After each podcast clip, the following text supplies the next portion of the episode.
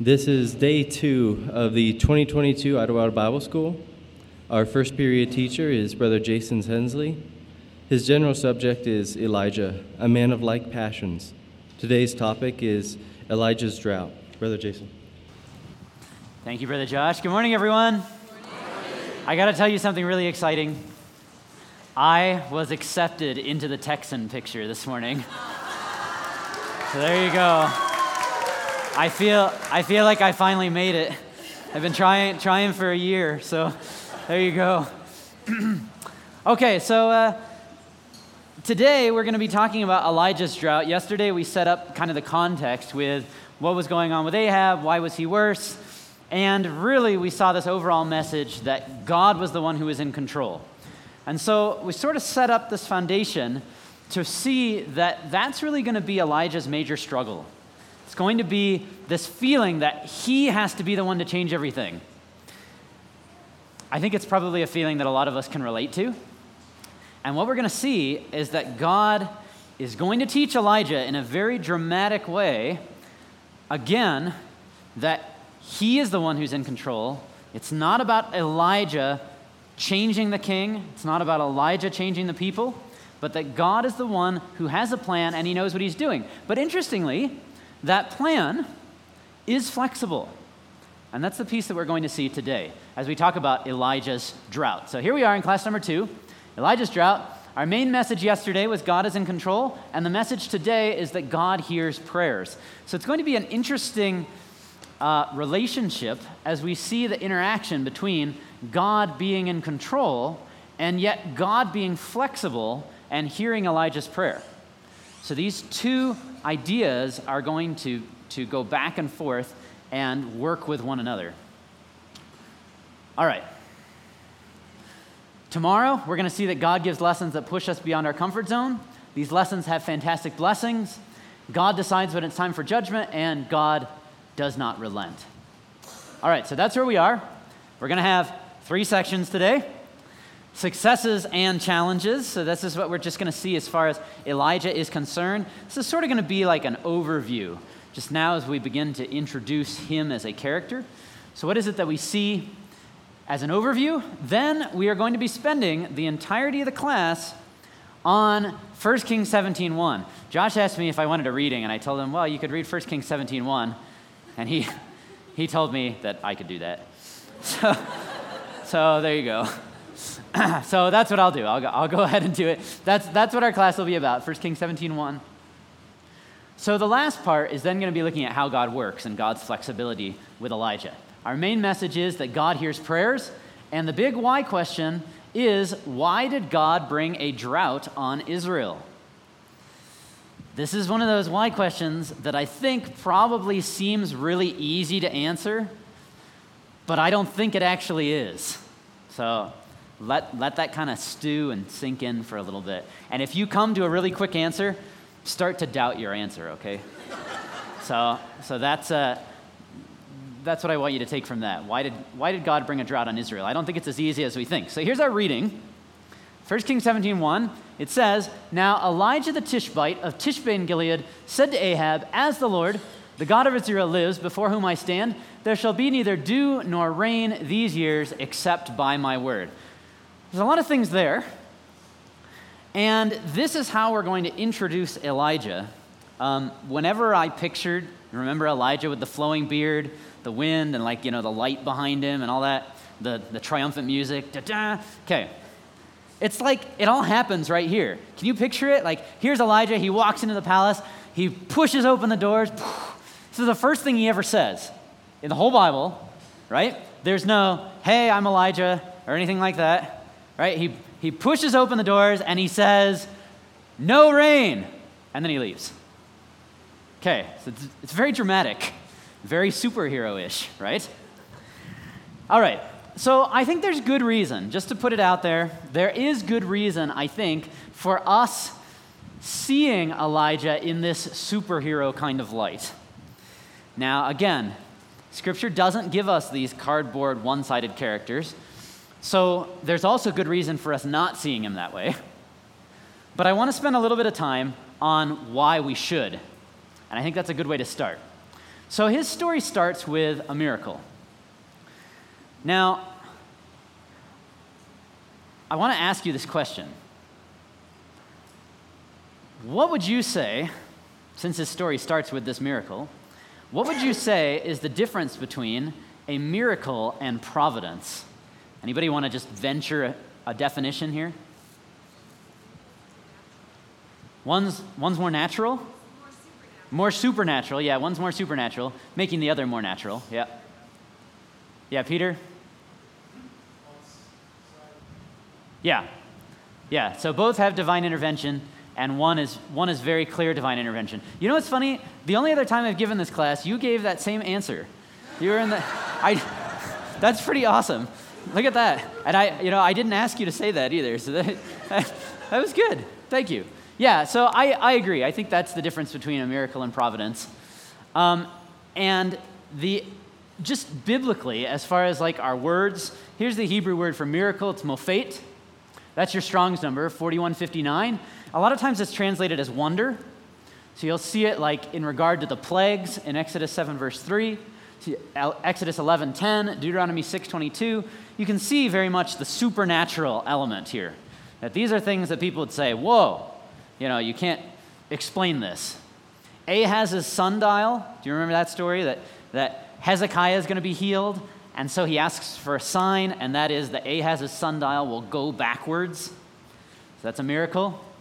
Second Chronicles 32:24.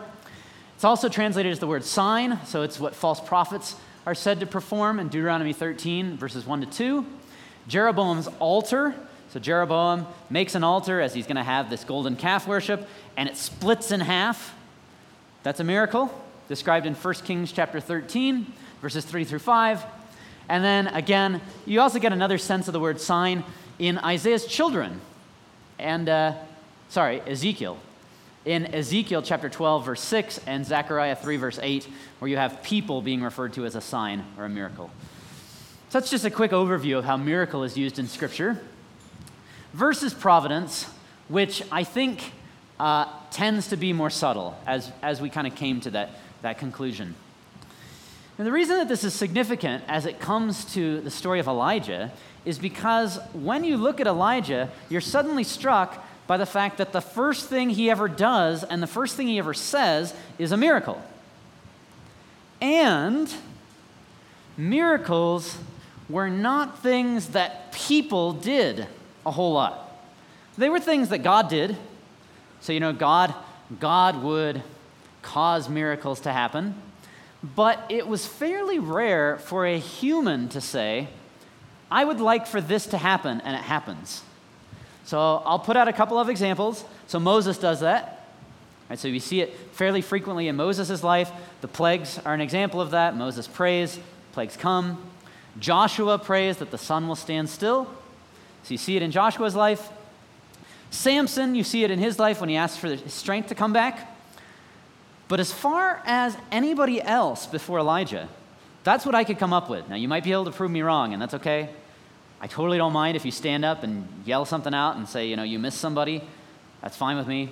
Uh, but I got, I got Moses, Joshua, Samson as the only people who specifically request miracles before Elijah and they happen. Okay? But I, I recognize, you know, maybe I'm missing somebody. But I don't think that takes away from the point that this was a fairly unique thing. You know, by Elijah's time, if this had happened with only three people in history, it's kind of a big deal. That here he is being able to pray for a miracle to take place. So we have Moses, Joshua, Samson, and then Elijah. The only person, interestingly, who had performed more miracles before Elijah was Moses. So Elijah performs a number of them, and I think that's part of what brings that superhero status. You know, that, that kind of thinking that you always think of him as the guy that says, fire, you know, and then poof, fire comes down and like burns stuff up, right? This, that's kind of how we see Elijah. And, you know, I think it's kind of, it kind of makes sense. So here's his catalog of miracles. He has a three and a half year drought, 1 Kings 17, verse 1. He multiplies flour and oil, 1 Kings 17, 14. He raises the dead, 1 Kings 17 22. He calls down fire from heaven at Mount Carmel, 1 Kings 18:38. He calls down rain from heaven at Mount Carmel, 1 Kings 18:41. He calls down fire from heaven twice and burns up the commanders, 2 Kings 1 verses 10 and 12. You might recall he was going to call it down 3 times, right? But the last guy says, "Please don't burn me up," and so he doesn't. So he only calls it down twice.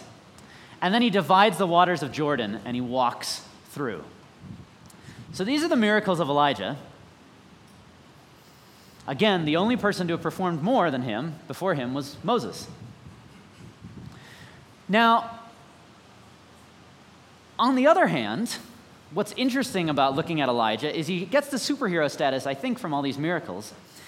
One thing I think, though, that we haven't noticed, because we tend to portray him in this way, is Elijah has a lot of interesting social struggles.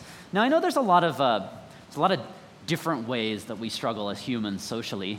Um, so I'm not trying to like diagnose him or anything like that. I'm not qualified to do that. So, so I'm, not, I'm not trying to do that. But I, I think what God does when he portrays Elijah is he's, he's actually trying to get us to see that here was somebody who really struggled when relating to people. It's fascinating to see. If you look at when Elijah prays, you're going to see these beautiful, long, heartfelt prayers. When you look at when he talks to people, you know what you see? Like three words. That's it. Like, no matter what, you know, the situation might call for. If somebody's kid has died, he walks up and he's like, Where's your kid? Who would say that to somebody? Right? Like, that doesn't make any sense. So, this is, this is what we see. And I think that that's an important thing to recognize. He seems to struggle with communication, particularly in that he just doesn't say nice things to people. So, you know, I don't know what anybody would call that. But that's, that's sort of the, what, what we see. He's consistently speaking in short sentences, except when he's talking to God. So these are his first words.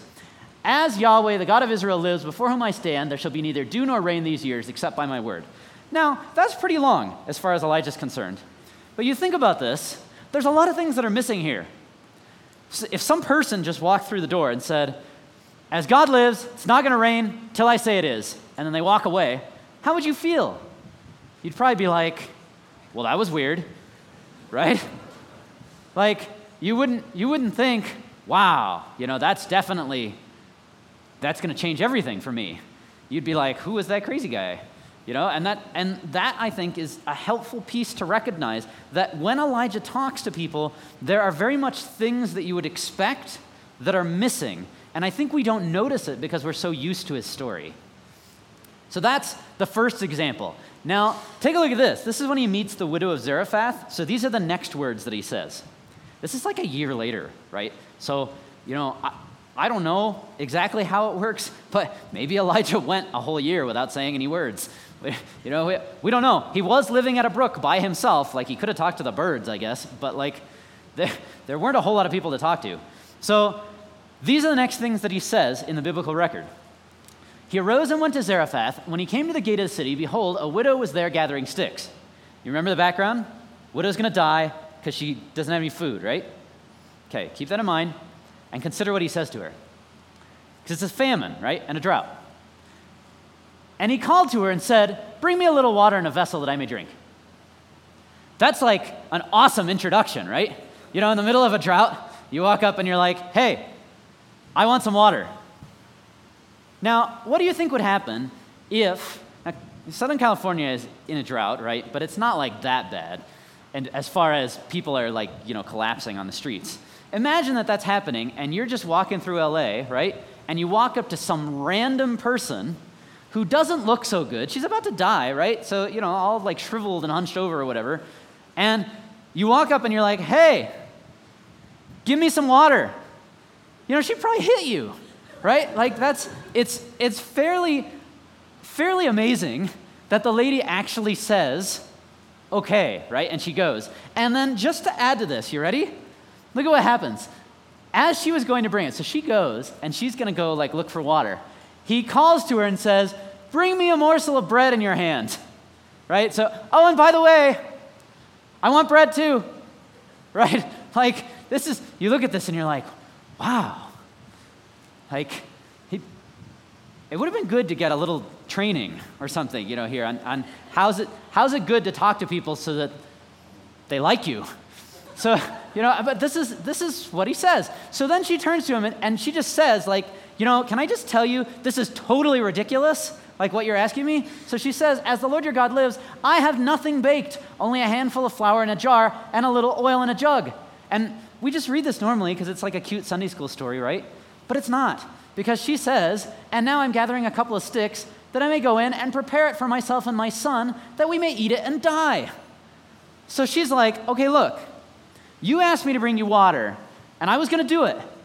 Then you're like, hey, bring me bread. Well, you want to know what? I'm going to go die. Like, that's, that's what I'm about to do because I don't have any food. So, like, this, I think, just shows us, like, talking to people was not like Elijah's favorite thing ever. Okay, it was, it was probably a difficult sort of thing that he struggled through. Okay, now interestingly, he goes and he ends up living with this woman for a while. And so here's the interaction there.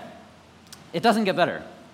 After this, the son of the woman, the mistress of the house, became ill. His illness was so severe that there was no breath left in him. She said to Elijah, What have you against me, O man of God? You've come to me to bring my sin to remembrance, to cause the death of my son. He said to her, Give me your son. Okay. He took him from her arms and carried him up into the upper chamber where he lodged and laid him on his own bed. He cried to the Lord. Well, look at what he says to God. Notice the difference here? Give me your son versus, O Lord my God, have you brought calamity even upon the widow with whom I sojourn by killing her son? Then he stretched himself upon the child three times and cried to the Lord, O Lord my God, let this child's life come into him again. And the Lord listened to the voice of Elijah. The life of the child came into him again, and he revived. Ready for the contrast? Here we go. Elijah took the child, brought him down from the upper chamber into the house, delivered him to his mother. So the kid's alive. You know, you'd think, yes, like this is so exciting. And here's what he says See, your son lives. Give me your kid, he's alive. Like, whoa, you know, okay. So that's what, that's what you get. And I think this is an important thing for us really to understand Elijah. Now, let's contrast all of this with Elisha's first words. See if you can feel the difference here. Now, what's really funny, by the way, is anybody remember how Elijah calls Elisha? Yeah, that's right. He, there's no words. He just walks by and he like throws his jacket at him and he keeps walking, right? And you know, Elijah gets whacked by this and he's like, all right, you know, and, he, and he, he takes the jacket. But so what he says to him is, let me kiss my father and mother and then I will follow you. Do you see this? Do you sense the difference here? Elisha's like, okay, I think you're telling me you want me to follow you. Like, this is your mantle, your special coat. But, like, I got relationships here. I want to go kiss my father and mother goodbye. So it's a very interesting contrast in the first words between Elijah and Elisha. Okay, now it goes on that way, and if you just read through the story of Elijah versus Elisha, there's a lot of similarities, except, like there's similarities in the miracles, except in terms of how Elisha talks to people. So he has an instance of working with a widow, and in this instance, the widow actually comes to him and amazingly says, Can you help me?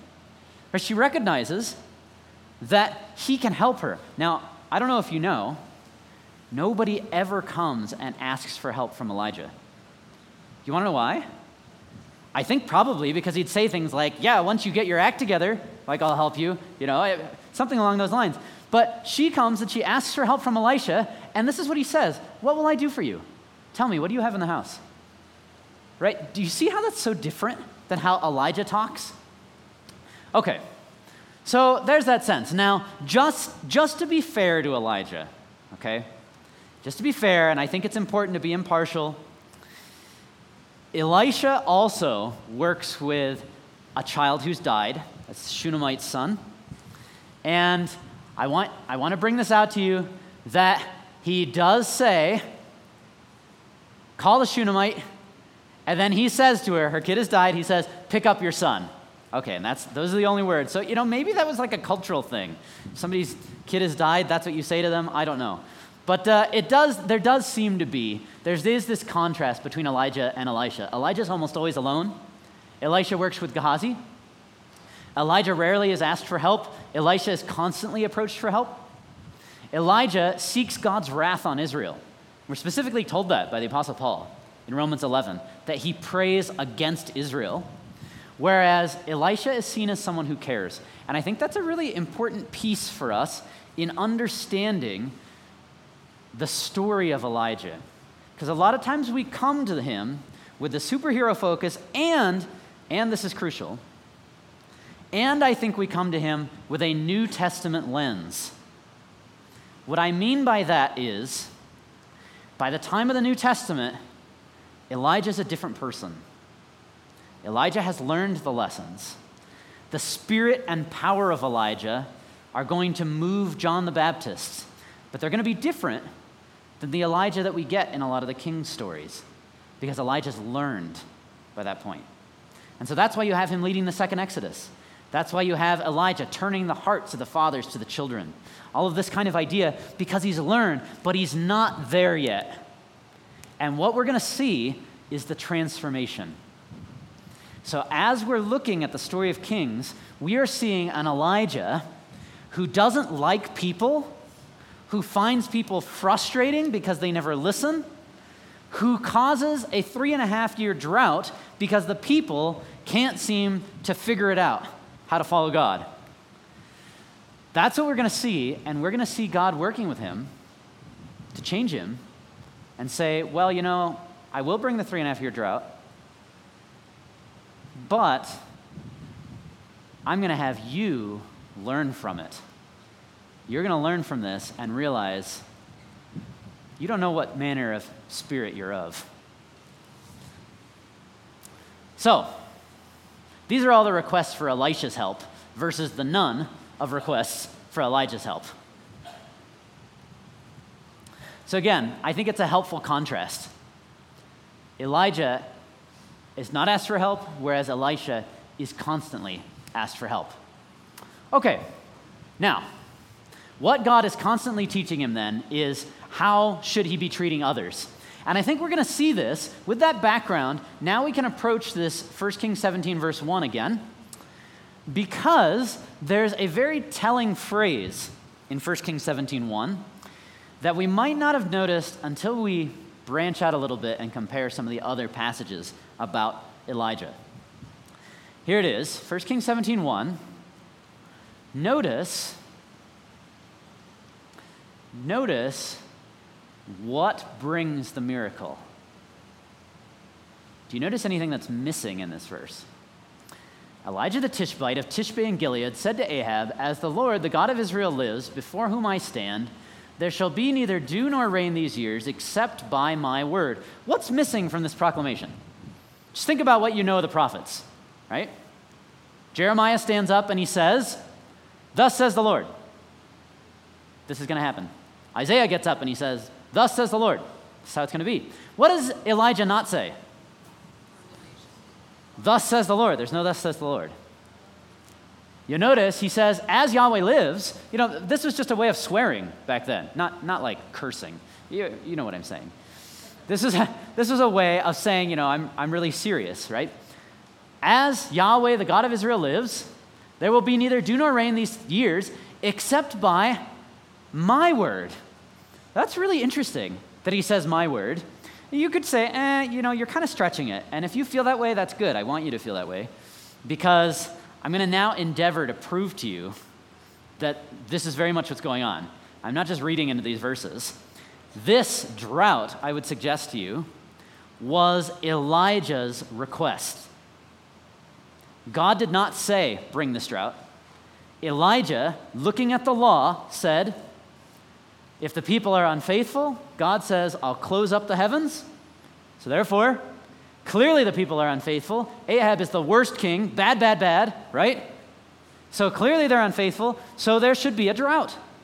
So Elijah says, There's not going to be rain except by my word. Now let me try and prove that to you.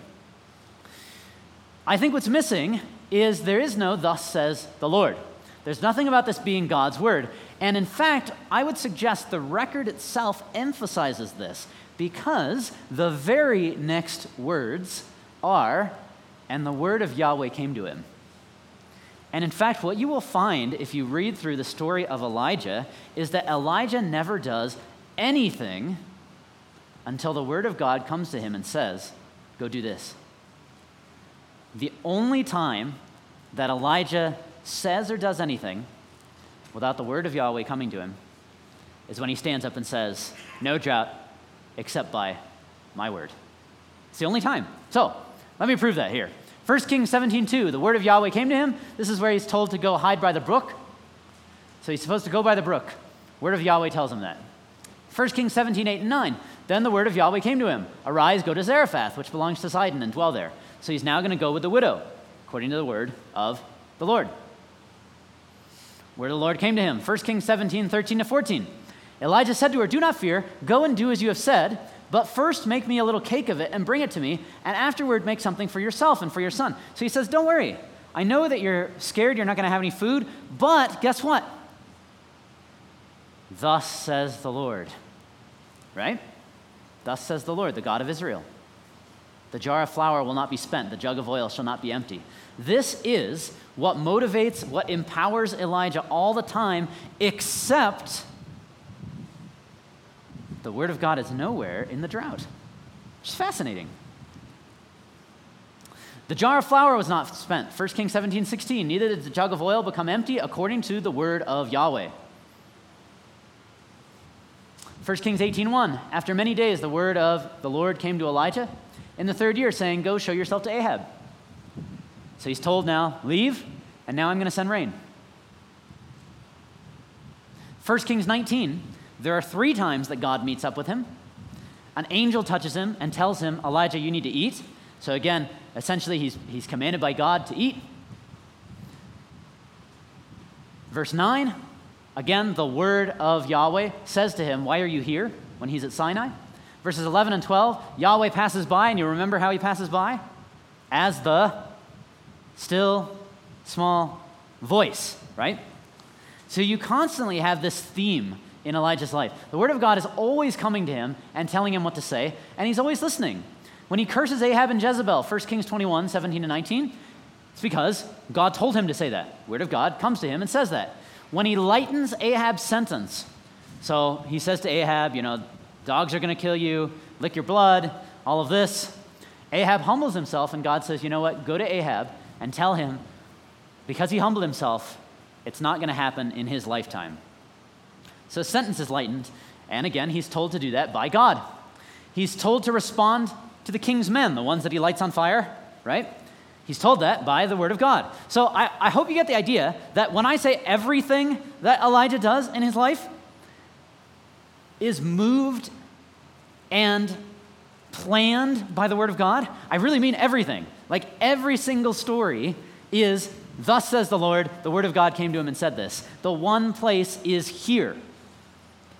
The drought does not have that. And so I would I would suggest to you that I think Scripture is really underscoring for us that this drought was his idea. Now, in case that doesn't convince you yet, this drought is referenced a handful of times in the New Testament.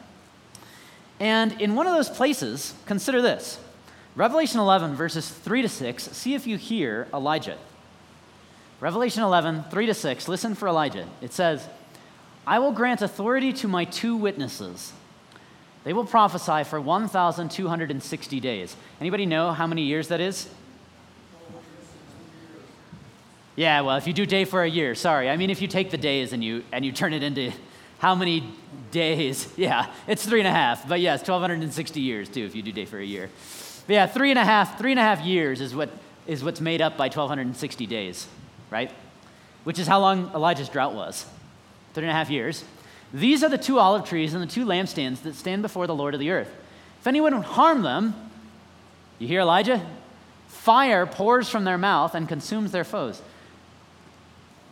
Here's Revelation. Fire pours from their mouth. If anyone would harm them, this is how he is doomed to be killed. They have, ready? The power to shut the sky that no rain may fall during the days of their prophesying. Now, how long do they prophesy? 1,260 days, which matches up with the three and a half years of Elijah's drought. So that's interesting. Right? You get these echoes of Elijah here, and you will notice that it specifically says that they have the power to shut the sky, right? And so I would put to you this is an allusion back to Elijah's drought when Elijah himself said, Drought. I want there to be a drought. Because this is what the people deserve. Revelation attributes the drought to Elijah. And if you read James chapter 5 as well, talks about Elijah's drought again, I think you might see some echoes of it. You can see, though. You can read James 5. Echoes that this was Elijah's idea. Now, I want to be really careful here with this line. Elijah didn't realize that his plan didn't align with God. Now, God's plan is so much bigger than we can ever comprehend. God has his plan and he makes his plan work.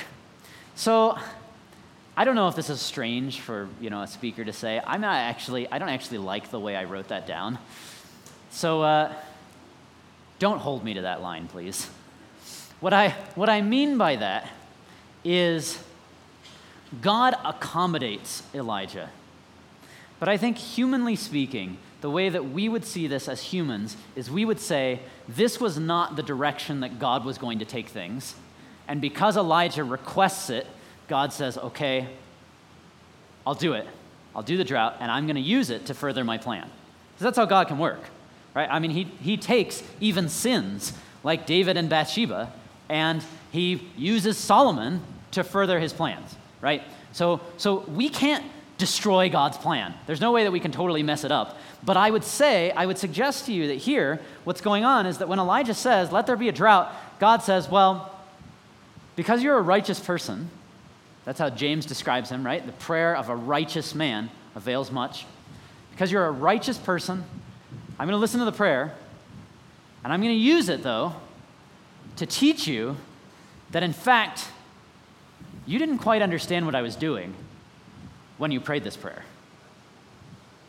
Okay, I hope that makes sense. And uh, if, you, if you want more clarification from that, you know, raise your hand or something, or, or uh, come, and, come and ask me later. Okay, he didn't quite realize that, that, that this didn't totally fit. For a long time, in fact, he thinks and he says this drought is what God wants. He says it at Carmel, 1 Kings 18:36 that this is what God wanted. But I want to I want to bring us to a really interesting point. This plan did have scriptural backing. Deuteronomy 11 makes it clear that if Israel did not worship God, God would bring a drought. So was Elijah right in saying idolatry brings a drought? Yes. I think he definitely was. It was totally biblical. You know, and, and if you said chapter and verse Elijah, he could be like, well, Deuteronomy 11. You know, it's there. Deuteronomy 11, 13 to 17. It says it right down here at the bottom. If you turn aside and serve other gods and worship them, then the anger of the Lord will be kindled against you. He will shut up the heavens so that there will be no rain. So, was it biblical? Yes, it was biblical. Deuteronomy 28, 23 to 24, blessings and cursings. One of the cursings is, curses is, if the heaven over your head shall be bronze, or sorry, the heavens over your head shall be bronze, the earth under you shall be iron. The Lord will make the rain of your land powder. Right, so that was one of the curses no rain. So, was it biblical? Yes, it definitely was a biblical curse. So, the problem wasn't necessarily the curse. I would put to you that the drought was in line with God's word.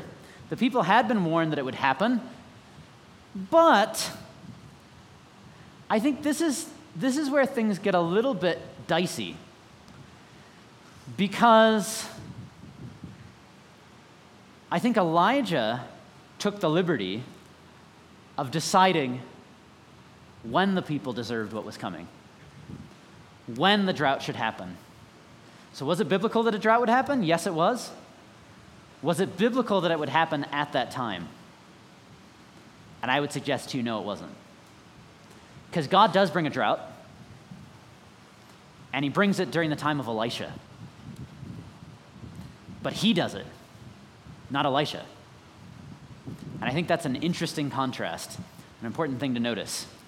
That here, Elijah almost sets himself up as the arbiter without having heard it from God. And I think this is something that Elijah is going to learn that God is going to teach him. He's going to say, Okay, I'll bring the drought, but I am going to show you without a doubt that your thinking was wrong. Now, check it out. Okay, so not quite, that's not totally how God works, and that's what Elijah throughout his life is going to learn. So God listens to Elijah, and he's actually going to use this to teach him. So, for three and a half years, Elijah believes that God had shut up the heavens because of the people's evil. And God is going to be taking him constantly, constantly through these three and a half years, slowly whittling away at this understanding until everything all comes to a head at Mount Carmel and Mount Sinai. Let's take a look.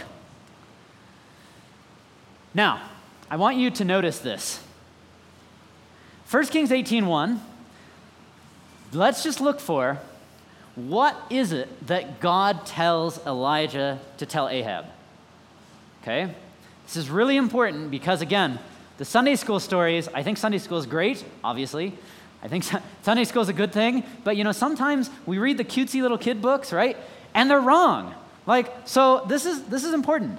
Like, notice what Elijah is supposed to say.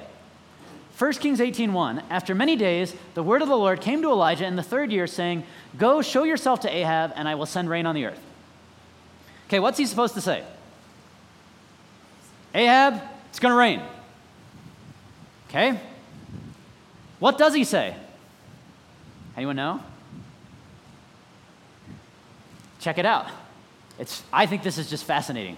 So, God, that's supposed to say God ended the drought, God, not the rain. That's kind of the opposite. So, God, God ended the drought, and he sends Elijah to Ahab. Why does he? Well, okay, because Elijah says it's not going to happen by my word. So I think Elijah, God's allowing Elijah to keep a little bit of his authority here with Ahab. Okay, so Elijah goes to Ahab, and this is what he ends up saying. So you remember what he's supposed to say? Very simple it is going to rain, right? Okay, it's not hard to say, you know, it's an uh, easy sentence. Okay, 1 Kings 18, 17, and 19. This is what he says. Ahab saw Elijah. Ahab said to him, Is it you, you troubler of Israel? He answered, I've not troubled Israel, but you have, and your father's house, because you've abandoned the commandments of the Lord and followed the Baals. Now therefore, send and gather all Israel to me at Mount Carmel, and the 450 prophets of Baal and the 400 prophets of Asherah who eat at Jezebel's table. Now, do you notice, what does Elijah not say? It's going to rain, right? The one thing God says, I want you to say, he doesn't say. Instead, he has this whole like elaborate plan. So he goes up and he says, Okay, Ahab, yeah, you're actually the trouble of Israel, which I think is weirdly ironic, by the way, because Elijah was the one who prayed for the drought, right? So uh, you can kind of see this, a little bit of it. But he goes to Ahab and he doesn't say it's going to rain. Instead, he has this whole thing of, Meet me at Mount Carmel, bring the 850 prophets, like we're going to have a showdown, all this. God never told him to do that. Isn't that weird? Like we, we read about this in Sunday school, or you know, we just we, we hear these stories and we think, oh yeah, you know, Mount Carmel, yeah, fire, you know, everybody learned. Everybody didn't learn. All right, like it was basically a major failure and it didn't work. I'm not trying to be mean. I mean, that's, that's what it says, right? Like, Elijah's like, yeah, everyone knows. And then the record's like, no, they didn't. Like, they didn't learn, right? They didn't get it. Now, as we, as we kind of see how this wraps up with this story, I think it's fascinating to notice what he doesn't say. So, he doesn't say it's going to rain as he's supposed to. So the question then becomes why did he not tell Ahab it was going to rain? And when does he tell Ahab it's going to rain? Okay, why did he not tell Ahab it's going to rain? And when does he end up telling him? I would suggest to you, he doesn't tell him it's going to rain because in Elijah's mind, he requested the drought, right? Because the people were wicked. People worshiped idols. So, in his schema, in his way of thinking, if it's going to rain, so God's just come and said it's going to rain, so that means the people have to repent. There's got to be repentance. You can't have rain without repentance because that's what the law says. What the law says, that must be what happens. This is how Elijah's seeing it. So he says, Well, what God really meant when he says it's going to rain is he really means the people are going to turn and then it's going to rain. So he says, okay, let's have Mount Carmel. I'm going to convert the whole nation. The whole nation appears to change, right? And you know what Elijah says? Hey, Ahab, it's going to rain. It's the very next thing he says. When he kills all the prophets of Baal, he turns to Ahab and he says, Ahab, go back home. Go as fast as you can because it's going to rain. So, in his mind, this whole drought, rain, all of this is all about are the people following God or not? Now, have you ever wondered why Elijah suddenly has this whole big, like, his life falls apart at Mount Sinai? Maybe we're just kind of familiar again with the story and we don't, we don't totally get what's going on, but we say, oh, you know, he struggled with, there were, there were some emotional struggles going on there. He was depressed. And, you know, that very well could be. Sometimes we blame it on Jezebel because she says, beginning of 1 Kings 19, the gods do so to me and more also if your life is not like the life of one of those prophets by this time tomorrow. But I want to ask you this when was Elijah's life not under threat from Jezebel? It always was. Right? This was who she was. She kills the prophets. It was like her, this, this was her job. So when she says, I'm going to kill you, you know, Elijah hears that message and he's like, well, yeah, you know, you've always wanted to kill me. like, what's, what's new? It's, and I don't think it's just a recognition of, oh, Jezebel's not going to let the people convert. I think it's more than that. This is, when you see Elijah falling apart on Mount Sinai, when he says, Only I'm left, I'm no better than my fathers, kill me, right? This is more than somebody who's just a little sad, right? This is somebody who feels like their whole life has fallen apart. And why does he feel that way? I think because it suddenly dawns on Elijah that his whole schema for understanding life, for understanding God, has just exploded. Because in his mind, the drought came because the people were wicked. If rain comes, the people are going to have to turn. And all of a sudden, he realizes God just sent rain, and the people didn't change. And now he questions everything. What were the whole last three and a half years all about? How many people have died from a drought that I asked for, but didn't actually understand what I was asking for? And suddenly, everything comes crashing down. So, I think that what we see as we look at Elijah on Mount Sinai is we see an Elijah who is being taught that lesson that God has a plan. God knows what he's doing. And yes, God does judge the people. God will judge the people. But it's in his time.